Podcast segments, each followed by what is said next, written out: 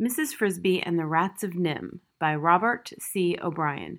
Chapter 14 The Marketplace. Mrs. Frisby's head was buried in her arms. I never knew, she said. All I knew was that he didn't come back, but I never knew what happened. I didn't even know he knew you. Why didn't he ever tell me? Justin touched her shoulder gently. It's hard for you to learn it this way, so suddenly, he said. We thought about telling you when it happened, but we decided we shouldn't. It wouldn't have done any good. You ask why Jonathan never told you about us, Nicodemus added. He had a reason, a good one. Still, he was worried about it a lot, and he might have told you in the end, but then it was too late. What was the reason? Mrs. Frisby raised her face. There were tears on her cheeks, but she had stopped crying. To answer that, I will have to tell you quite a long story the whole story about us and NIMH and Jonathan and how we came here. He came with us, you see. I don't mind doing that, but I don't know if there's time now. I think there is, said Justin, if Mr. Ages and I go get the powder while you're telling it. With this leg, said Mr. Ages glumly, that will take long enough to tell it twice. I had forgotten, said Justin contritely. Would it be better if I went alone? No, said Mr. Ages, there are so many different powders in my storeroom. You wouldn't know which one to bring back with you. I'll go with you, but we'll go slowly. And I, said Arthur, will see about the equipment for tonight. We'll need shovel, crowbars, block, and tackle, and rollers. He left, still listing tools. Nicodemus said to Mrs. Frisby, I think that we too should leave the library. There will be others coming in, like Isabella, to practice reading and to do some research. Research? We've got some new books on agriculture farming, gardening, fertilizing, things like that, and we're studying them. It's part of the plan. I don't know what the plan is. No, agreed Nicodemus, but when I've told you our story, you'll understand that too. He opened the door and led Mrs. Frisby down the corridor past several more doors, all closed. He stopped before one, which he opened. My office, he said. Please come in. The room she entered was smaller than the library, but much more comfortably, almost elegantly furnished. There was a rug on the floor, the same pattern she noticed as the carpet in the hallway above, a light recessed in the ceiling, and another in the wall next to the table. There were bookshelves. On one shelf, an electric clock hummed quietly to itself. A book lay open on the table with a chair in front of it. Against, against the opposite wall stood a small sofa neatly upholstered in cloth. But what attracted Mrs. Frisby's attention most was a box in one corner of the room, a box with dials and a small light shining on the front. From this box came the soft sound of music. She listened, entranced. You like music? said Nicodemus. So do I. That must be a radio. Again, something vaguely remembered from what Jonathan had once told her. Music. She had heard it only two or three times in her life, when the Fitzgibbons had left a window open and someone was playing inside, and never close up. It was a lovely sound. Yes, said Nicodemus, we didn't get it for music, of course, but to hear the news. Still, as long as it's here, why not use it? He sat down, and so did Mrs. Frisby. Now, he said, I will tell you about NIMH. You'll be interested, I think, because your husband was part of it. When I'm finished, I think you will see why he felt he could not tell you himself. The story begins, Nicodemus told him, not at NIMH, but at a marketplace on the edge of a big city. It was called the Farmer's Market, a great square of a place with a roof over part of it and no walls to speak of. There, early every morning, the farmers arrived from all over the surrounding countryside with trucks full of tomatoes, corn, cabbage, potatoes, eggs, chickens, hams, food for the city. One part of it was reserved for the fishermen who brought crabs and oysters and bass and flounders. It was a fine place, noisy and full of smells.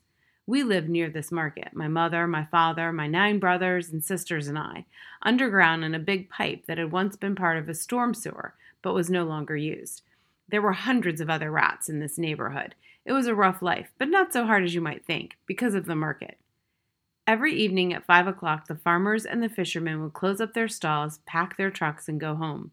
At night, hours later, the cleaning men would arrive with brooms and hoses. But in between, the market was ours. The food the farmers left behind peas and beans that fell from the trucks, tomatoes and potatoes, pieces of meat and fish trimmed as waste. They lay on the pavements and in the gutters. They filled great bins that were supposed to be covered, but seldom were. There was always ten times more than we could eat, and so there was never any need for fighting over it. Fighting, quite the contrary, the marketplace was a perfect place for playing, and so we did, the young rats at least, as soon as we had finished eating. There were empty boxes for hide and seek, there were walls to climb, tin cans to roll, and pieces of twine to tie and swing on. There was even, in the middle of the square, a fountain to swim in when the weather was hot. Then, at the first clang of the cleaning men in the distance, one of the older rats would sound a warning, and everyone would pick up as much food as he could carry home. All of us kept a reserve supply because some days, Sundays and holidays, the market would be closed, and we were never quite sure when this would happen.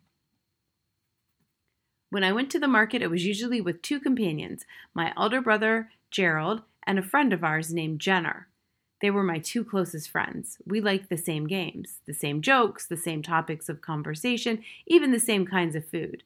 I particularly admired Jenner, who was extremely quick and intelligent. One evening in early autumn, Jenner and I set out for the marketplace. It must have been September, for the leaves were just turning yellow and some children were throwing a football in a vacant lot. Gerald had stayed at home that night. He had caught a cold, and since the air was chilly, my mother thought he should not go.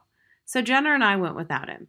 I remember we promised to bring him back some of his favorite food, beef liver, if we could find any. We took our usual route to the market, not along the streets, but through the narrow alleys between the buildings, mostly commercial warehouses and garages, that bordered the square.